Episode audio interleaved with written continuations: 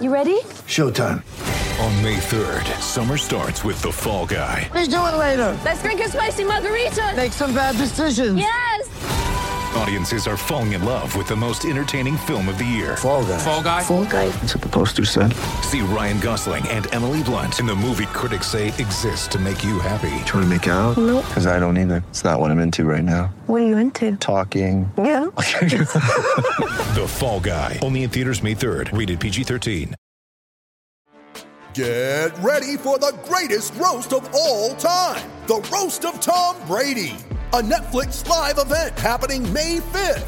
Hosted by Kevin Hart, the seven time world champion gets his cleats held to the fire by famous friends and frenemies on an unforgettable night where everything is fair game. Tune in on May 5th at 5 p.m. Pacific time for the Roast of Tom Brady, live only on Netflix.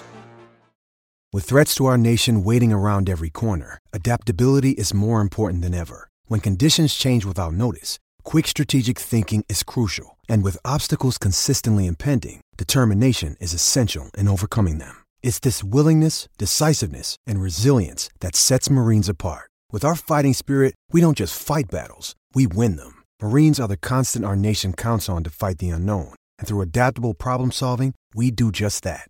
Learn more at marines.com.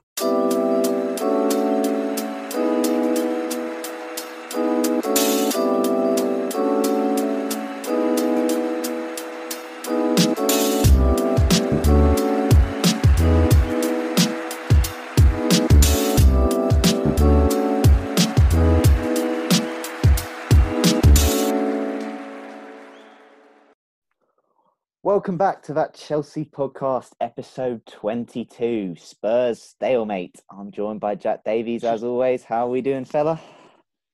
Um, was a bit disappointed after the game, but I think we'll take the point onto the next one and just hope we keep up a decent run of form for the next few games. Yep. And returning to the pod is good friend of ours, Kamal, also known as Lumper CSE. How are we doing, man? I'm doing great, man. Thanks for having me on once again. Um, yeah, like Jack said, you know, kind of disappointed we didn't get the dub, but overall, I'll take it, I guess. Yeah, obviously, obviously, Kamal is a member of the worldwide Chelsea uh, pod sort of family, I guess. And you guys, you know, obviously some of you guys questions in, you'll know who he is because you listen to his pod. But Kamal, just you know, I guess a chance for any listeners who listen to us but maybe not listen to you, tell tell the listeners uh, what the worldwide Chelsea pod is about. Yeah, it's just a podcast just like you guys, and we have, you know, the name's self-explanatory. We have guests from around the planet just talking about the thing we love the most, and that is our Chelsea. And yeah, that's it. We have articles, we have podcasts, and a great team of guys and gals. Yeah. Sorry. Yeah, the link to Kamal's Twitter as well, and obviously the Worldwide Chelsea pod will be in the description below. Right, Chelsea played two games this week. First off, started by securing qualification for the next round of the Champions League. Happy days with a 2 1 win against Rennes. Mason Mount was superb, winning the ball back in his own half to play a lovely through ball for Callum to slot home when given his opportunity to put us 1 0 up. Um, after that, we didn't necessarily create a huge amount. Rennes grew into the game more. Eddie Mendy made some big saves before eventually, after giving away numerous corners, Rennes punished us and made it 1 all. That big, sexy French man, mm. Olivier Giroud, came on late on and secured qualification with a brilliant header late on, secure a 2 1 win. Happy days as Chelsea secured qualification after match day four for the first time in, I believe, 10 years. So good progress there as we next game against Sevilla is a table topper group match. Right after that, we've just played Spurs. It was nil nil. It was classic Mourinho, really. Uh, but this, unlike his previous attempts at the bridge, he actually had a, fu- well- a well-oiled, functioning bus, but did limit us to not creating a huge amount. Uh, in terms of notable things to discuss, Werner had a nicely taken goal but was ruled out for offside. Mendy had one save to make and, you know, was just very solid in collecting the ball. Uh, James had a solid performance, put in a couple of beautiful balls, but did not get the respect they should have got, with Tammy missing a couple of good chances. Mason Mount forced a really good low save from Hugo Lloris late on. Um, it was frustrating. It was nil nil. It was cagey. It was sort of a throwback to maybe your classic Chelsea Man United's or Chelsea Arsenal, Chelsea Liverpool's, and maybe the late 2000s, really, I guess, with that display. Except, unfortunately, it was Tottenham and Mourinho who came away with a point, which means they go back to top of the league and we still stay below them. Right. Uh, I guess we now get on to your questions. And unfortunately, one person who perhaps didn't have his greatest game was Tammy Abraham. So I'm just going to go straight into this. It's a bit of a savage opening from Dean. Uh, Jack, is Tammy Abraham a stat padder? Uh, I mean, if you look at them, you see his record against the big team is big teams is not very good, is it?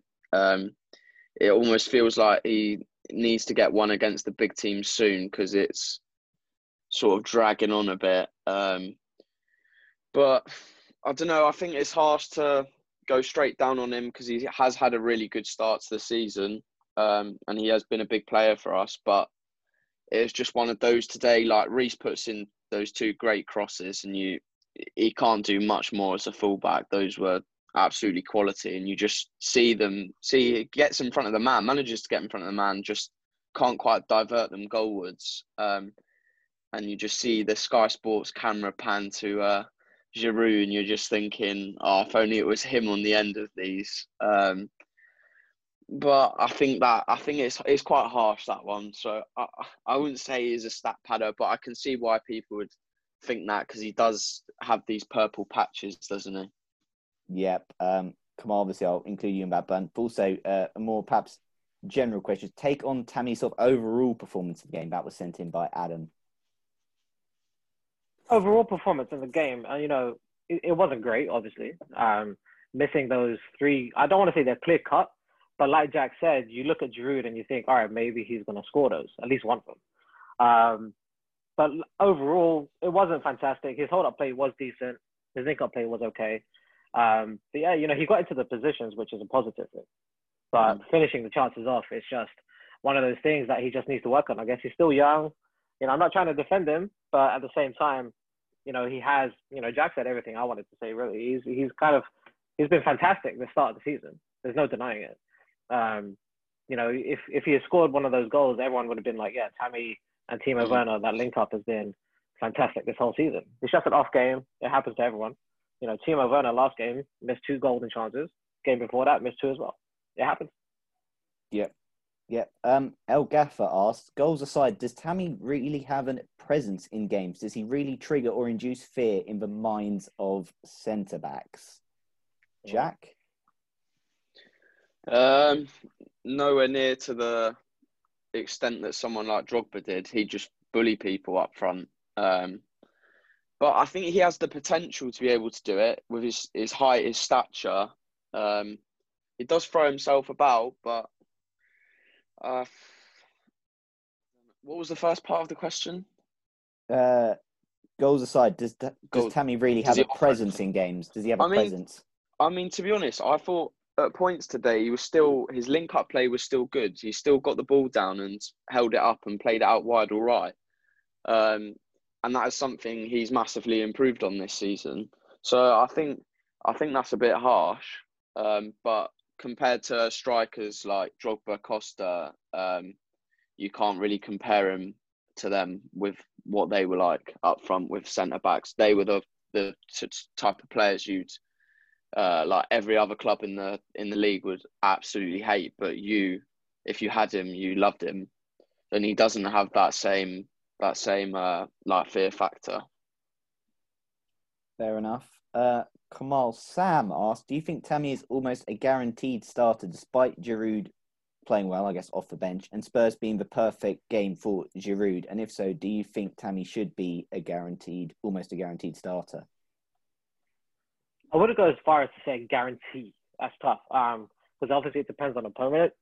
Um, I think, I think all of us, you know, I think we all would have put on on our predicted lineups that t- that Tammy would have started and then Werner would have been off the right on the left side.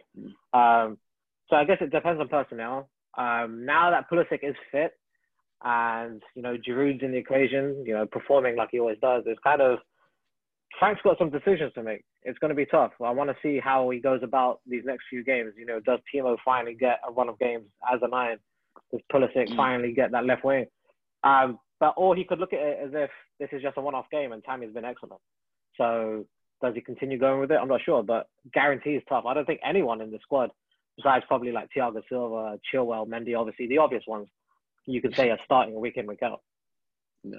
Yeah, no, I agree. I think we saw that lineup, and I don't think we really had any complaints. I think maybe the only complaint was maybe could Kai have started instead of instead of mm. Kovacic, and Kovacic is someone I do want to get onto a bit later, discuss his sort of performance. But I don't think you know we can really. I also think it's quite dangerous. You know, Giroud's been getting 15, 20 minutes off a bench to then just throw him into a game against Spurs right from the off. I think that might have been a bit risky, but it is just unfortunate that the two chances Tammy had were probably ones Giroud puts away, and then that Tammy chance, uh, that Giroud chance at the end is that one Tammy puts away. You know, with Mm. Giroud. So it's it is a tough one. Um, following on from that, concierge of crime asks, moving forward, is Tammy the one to lead the line, or do we go with Pulisic, Werner, Ziyech, or does Giroud get a look in? Considering we have great fullbacks who can deliver a killer cross. Jack. Um, I think we've said it before. We want to see Werner going through the middle, but I mean, you you look at how he's even he's been performing. He's played a lot of football recently, and to me, it looks like he's he's burning out a bit at the moment. So he he could even need a rest. So you could even then go and see Tammy up top and Pulisic and Ziyech or Callum coming in. I think I think it's just the beauty of the squad we've got is that there's strength all over that attacking all over that attacking front and um and we'll see we'll see different people playing I think especially going into this this uh this month's uh fixtures because we've we've literally got a game pretty much every 48 hours around Christmas so we'll have to manage it I think Yep, Kamal. So throw that question to you. Yeah, it's, it's tough. Um, it- there's going to have to be rotation. I don't think anyone's a knock on, you know, to follow up on what I said the last question. I don't think anyone's a guaranteed starter anymore. Um, you know, we've got the luxury, like Jack said, we've got luxury, a plethora of attacking talent. So it's just, you're going to have to rotate. There's just no doubt about it now. It's like Jack said, Timo does look a little bit gassed. I think, if I'm not mistaken, he's played every single game for club and country. Um, so yeah, he need, he needs a little break, and then we've got Pulisic back, thank God. Kai Havertz on the bench. I mean, this is, I mean, the amount of options we have is just ridiculous. So I don't think you can say, you know, one is going to start over the other, or whether one deserves it more. It's just we're going to have to rotate if we want to be smart. It's a long season. Yeah, all I will say on that is I think I said on the previous pod that I I think I singled out the Leeds game at home, which is our next Premier League game. That might be a decent one to try and give Timo Werner a rest. Um, following on from that, Nave, Chelsea Nave asks, great account, great supporter of us. Give him a follow on Twitter. He asks, what are your general thoughts on Timo Werner? Because obviously, I guess being critical, maybe a slightly disappointing last three games from him. Obviously, Newcastle missed golden opportunities, although he did lay on a brilliant assist for Tammy. Rennie missed a couple of really good chances, and today he took his offside goal well, but he probably he perhaps not involved really in the play much. He, he didn't really see any of the ball. Um, come on, uh, Jack, what are your sort of general thoughts on Timo Werner at the moment? I mean, I still think he's had a decent start. All some of these people saying he's a flop already is an absolute joke. His his stats are still decent, um, but I, going back to what I just said, I think from the especially from the international break as well, when Germany got absolutely spanked by by Spain six 0 I think he's almost got a bit of a bit of a hangover from that. That's almost in his head a bit. Um, just yeah, it, almost in his head like he was sort of lost his like lethal finish like against Newcastle would have put those away. I thought he was I thought he was poor against Rennes.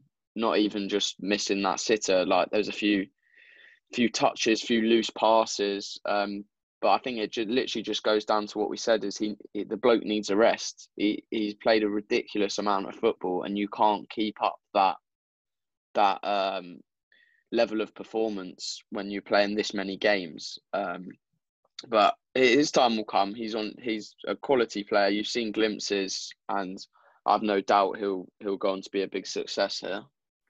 Yeah, uh, Kamal, your general thoughts on Timo Werner? Yeah, it's easy. I mean, you ask anyone of the big rivals if you want to sign Timo Werner before we did, they're fools if they say they didn't want to. You know, Liverpool fans are just piping up because they didn't get him. That's literally it. Um, yeah, like, like Jack said, you know, he's gone. He's played in Bundesliga. That's one thing. He's coming into the most physical league on the planet.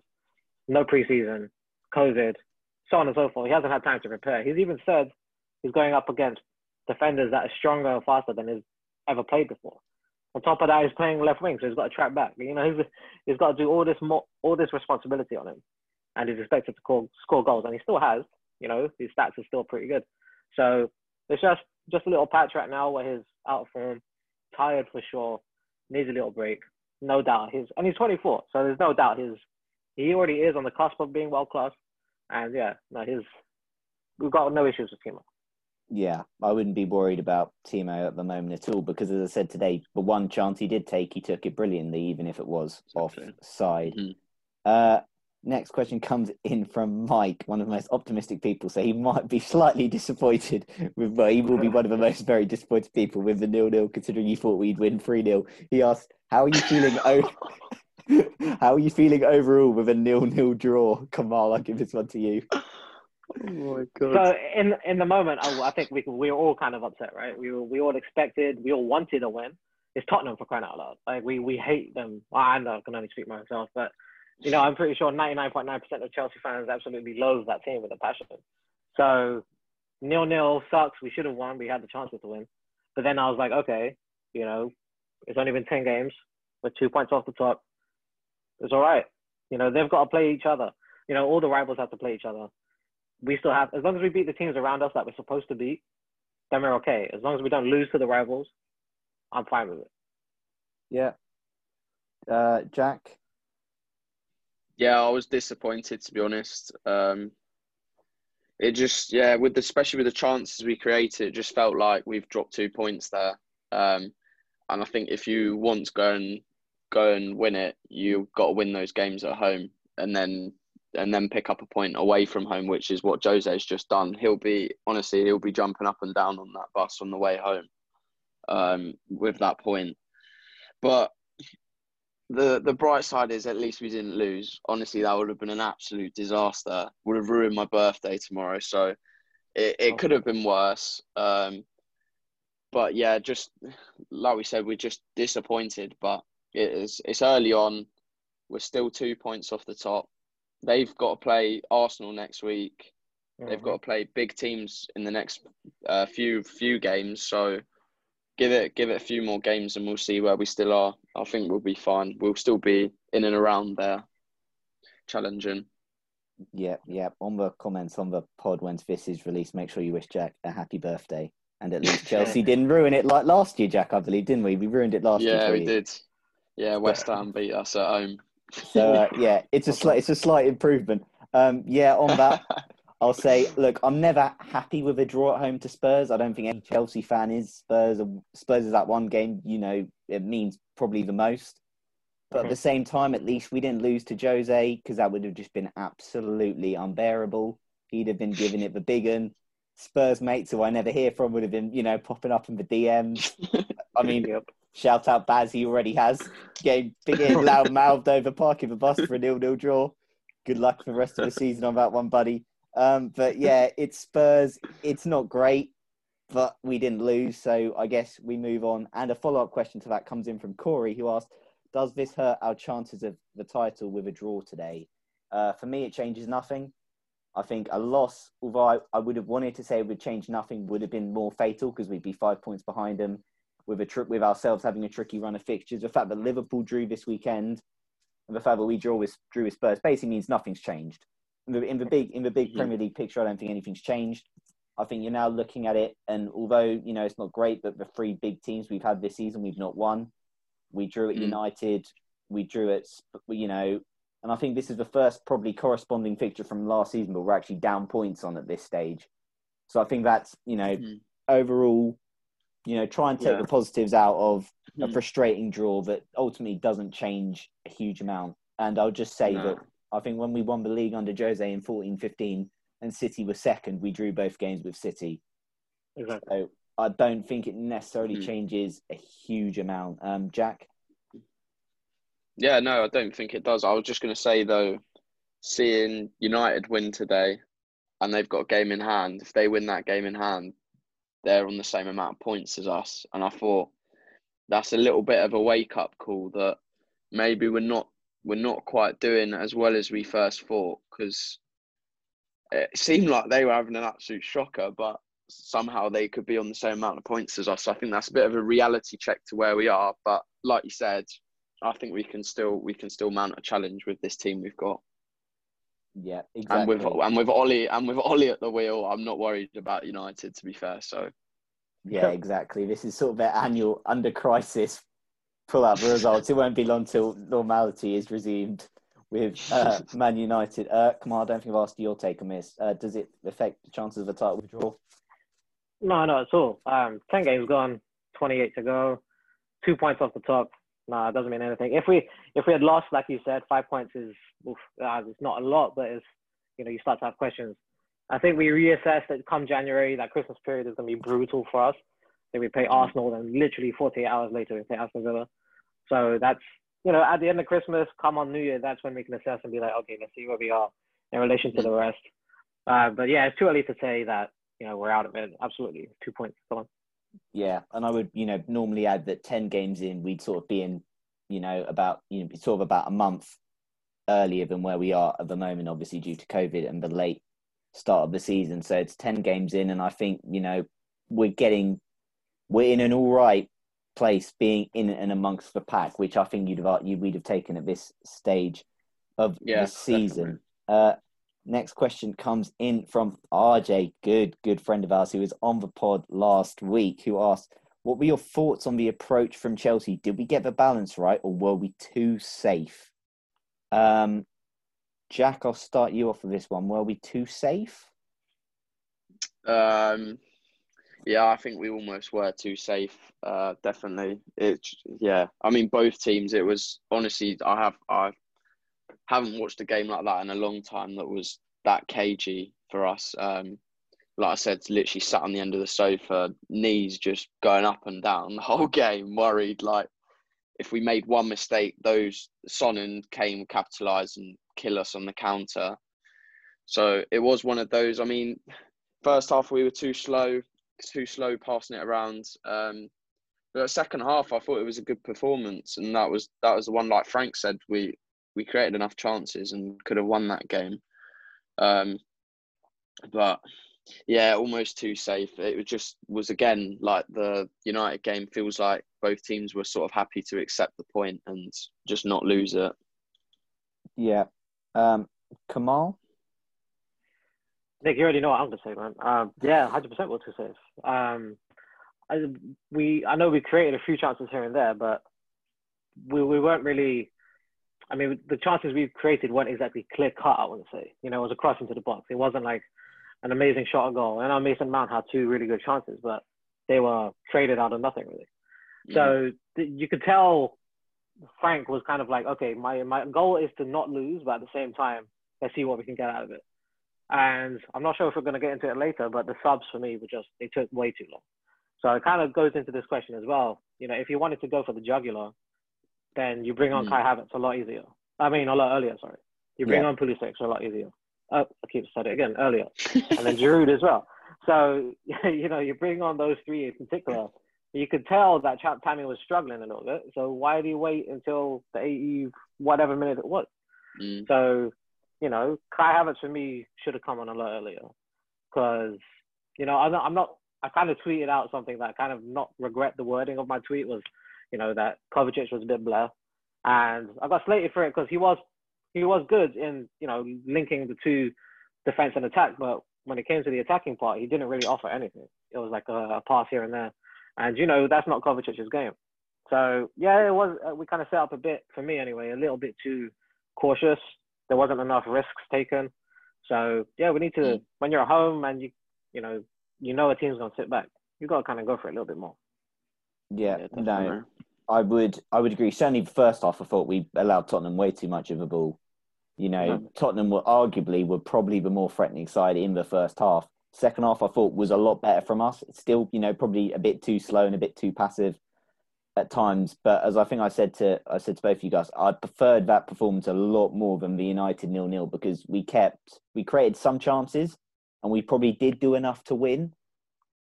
And on the other side, Spurs' only chance was Bergwijn firing over early on, and then Mendy dealing with an easy save from Aurier, uh, which was shot from outside the box. Whereas you know we the form Kane and Son have been in, and the impact Mourinho's had on Kane, and just how his overall game has been. And I mean, we saw last week the problems Kane caused that C defense.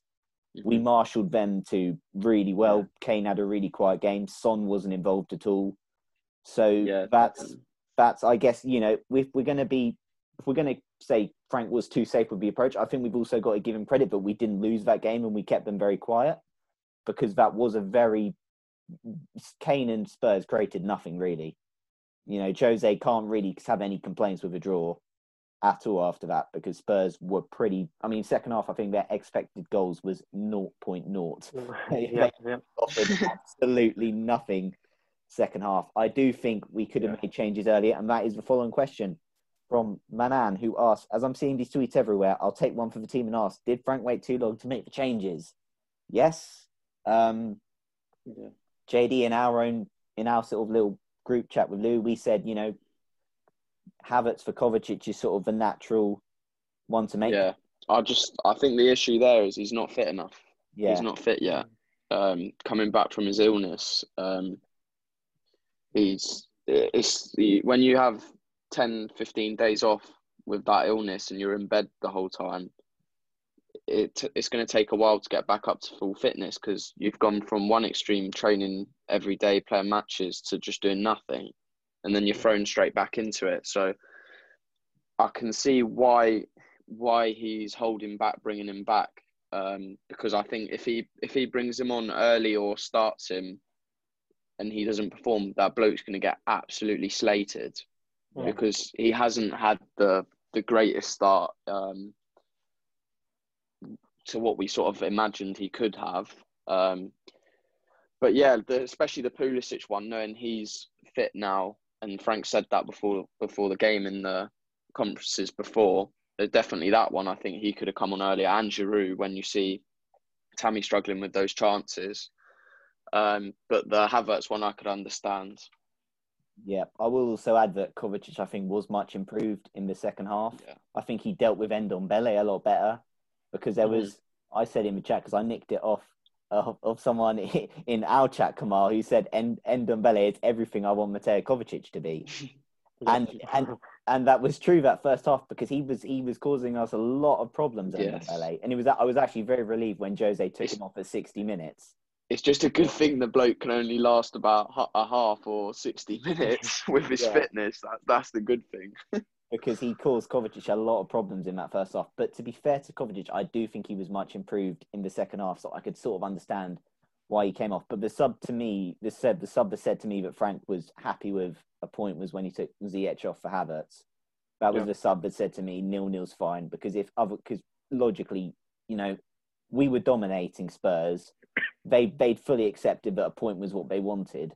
That was the time, you know, for Kovacic to come off for for for Havertz in my mind, but it is what it is. Uh, Kamal, you sort of briefly mentioned it in the last question, but Frank too late on his subs.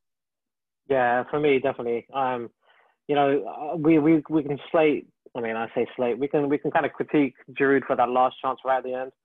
You know, maybe if he had a little bit more legs under him, coming on a bit earlier, you know, he gets a feel of the game, he probably scores that. Um, you know, Pulisic didn't really have enough time to get into the flow of the game. He was kind of you know, he tried, but didn't really have enough opportunities to get on the ball. I can't remember him doing anything, to be honest with you. Um, Ziyech, although he did kind of, he didn't look great.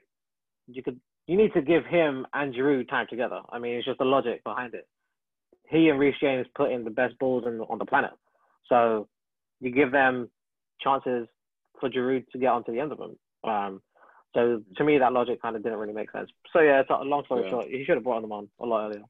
I think he was just waiting to see what Jose was going to do, wasn't he? It was almost like who's who's going to blink first and make the change. Right. Um, especially with them bringing Lo Celso on, someone who's a bit bit more of a creative player. That sort of did change it a bit. Um, right. or obviously not going, not in the game of the, not not actually in the gameplay because we we still absolutely battered them in the second half. But the personnel change was um, was not a like for like one. So I think Frank was sort of waiting to see what Jose did first.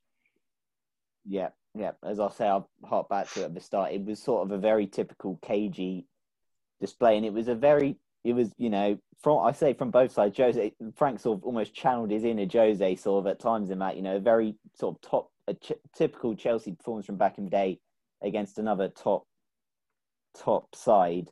Um, yeah, as I've said, I think we did wait, make we did wait too long to make changes. Um, guys, we'll be back in part two to continue answering your questions.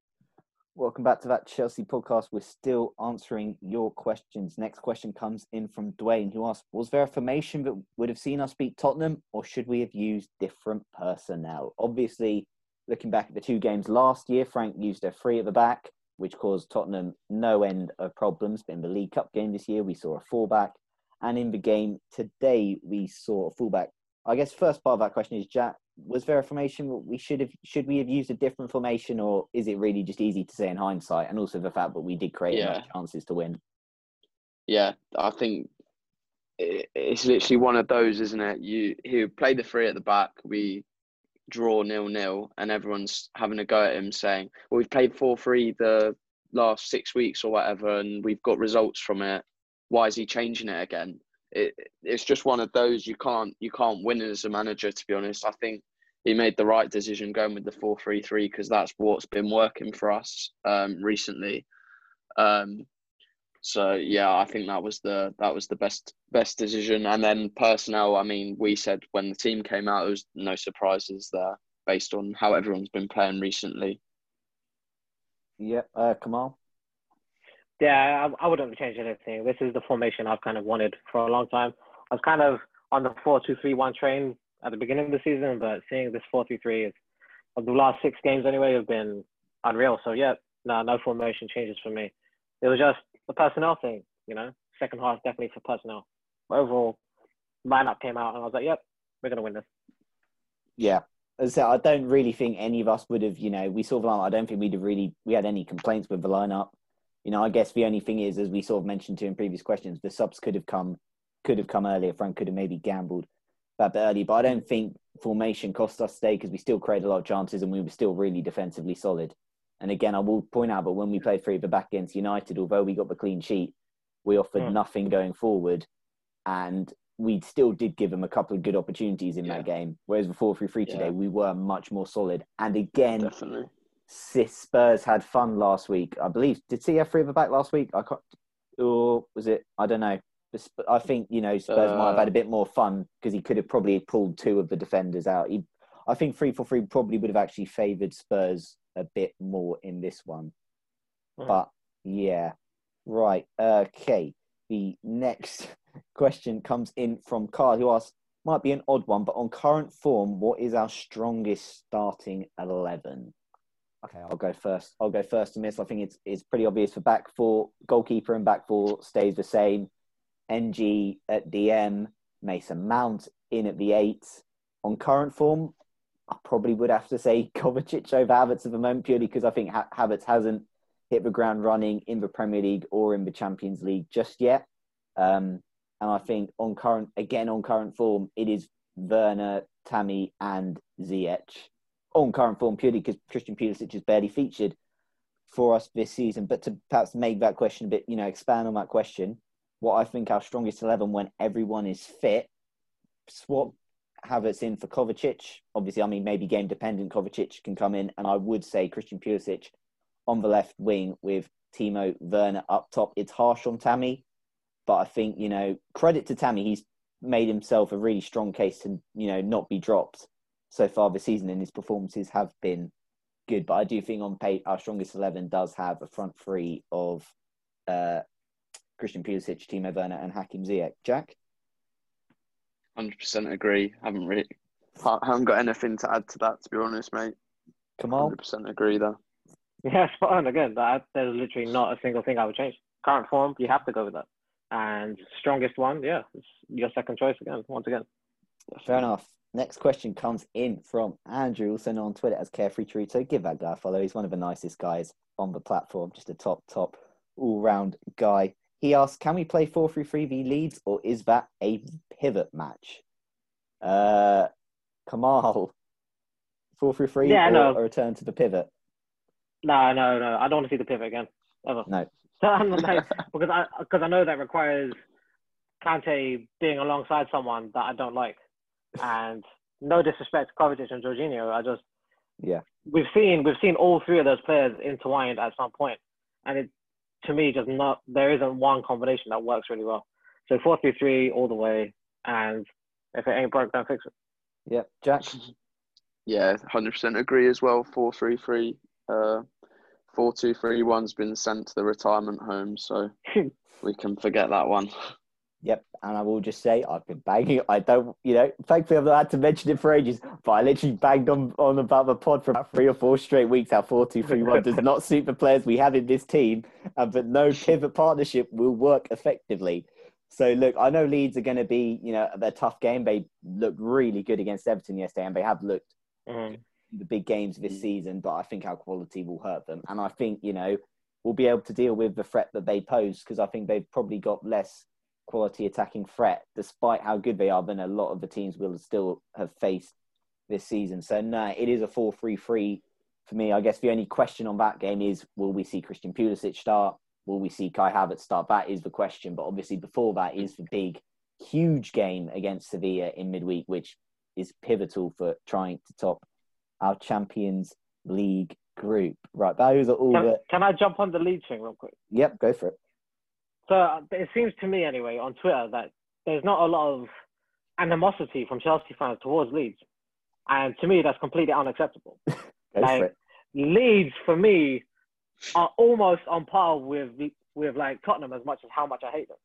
Like if if genuine Chelsea fans, and I'm not meaning to call anyone out, but like genuine Chelsea fans who know the history, know that this goes back to the 60s, and knows that this rivalry is deep. And Lampard and Leeds specifically, we all know what the deal is there. So like this game, I want to see fireworks. I want to see us go all out. I want to see us smack them in the mouth. I want to see tackles. You know, I want to see it. Bielsa against Lee. I mean Lampard. I need to see.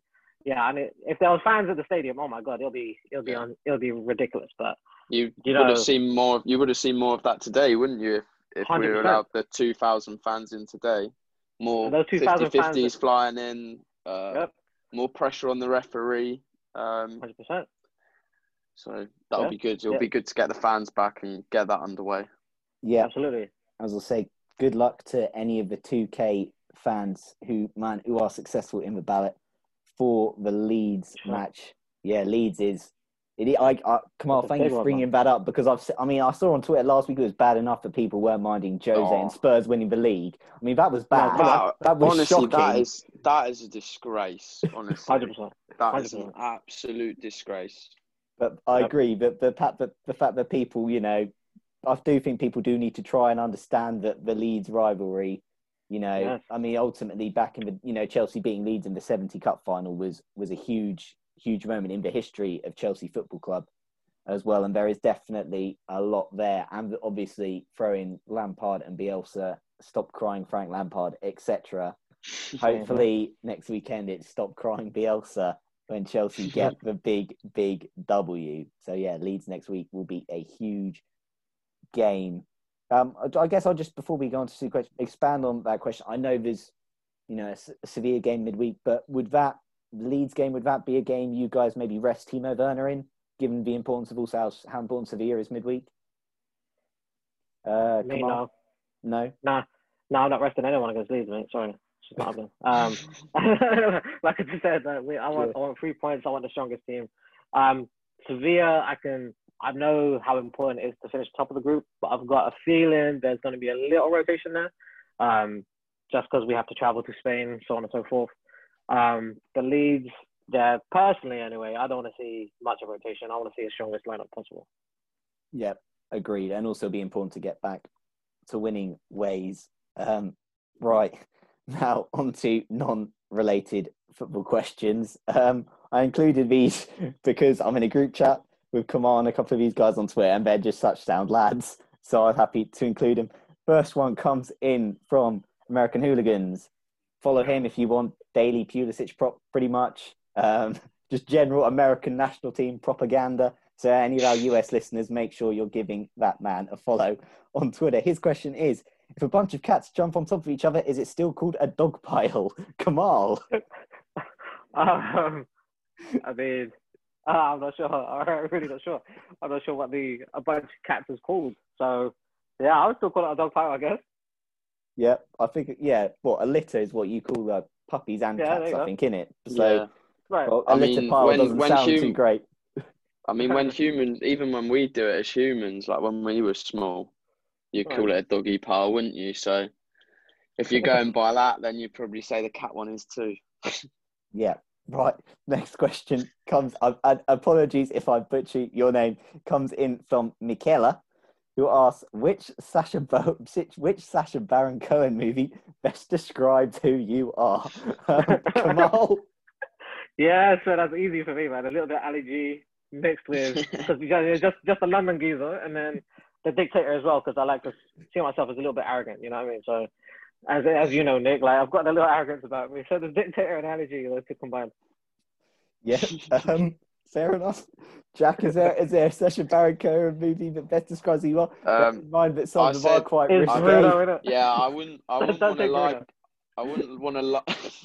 I wouldn't really want to like one of those films to me. I'd probably probably get in trouble with future employees or employers or something. But no, that I I think watching them honestly, the dictator is honestly that is so funny that film. Um, and then Grimsby as well, the football Mhm. related to football. That's a good one.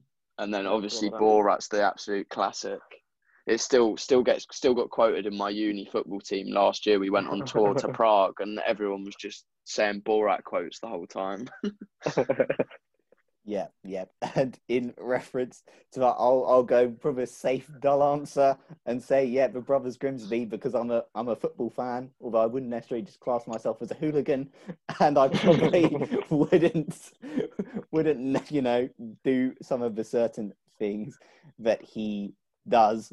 But for people for a bit of culture and maybe want to see something slightly different, I would recommend The Trial of the Chicago Seven. That is a brilliant film out on Netflix Mm.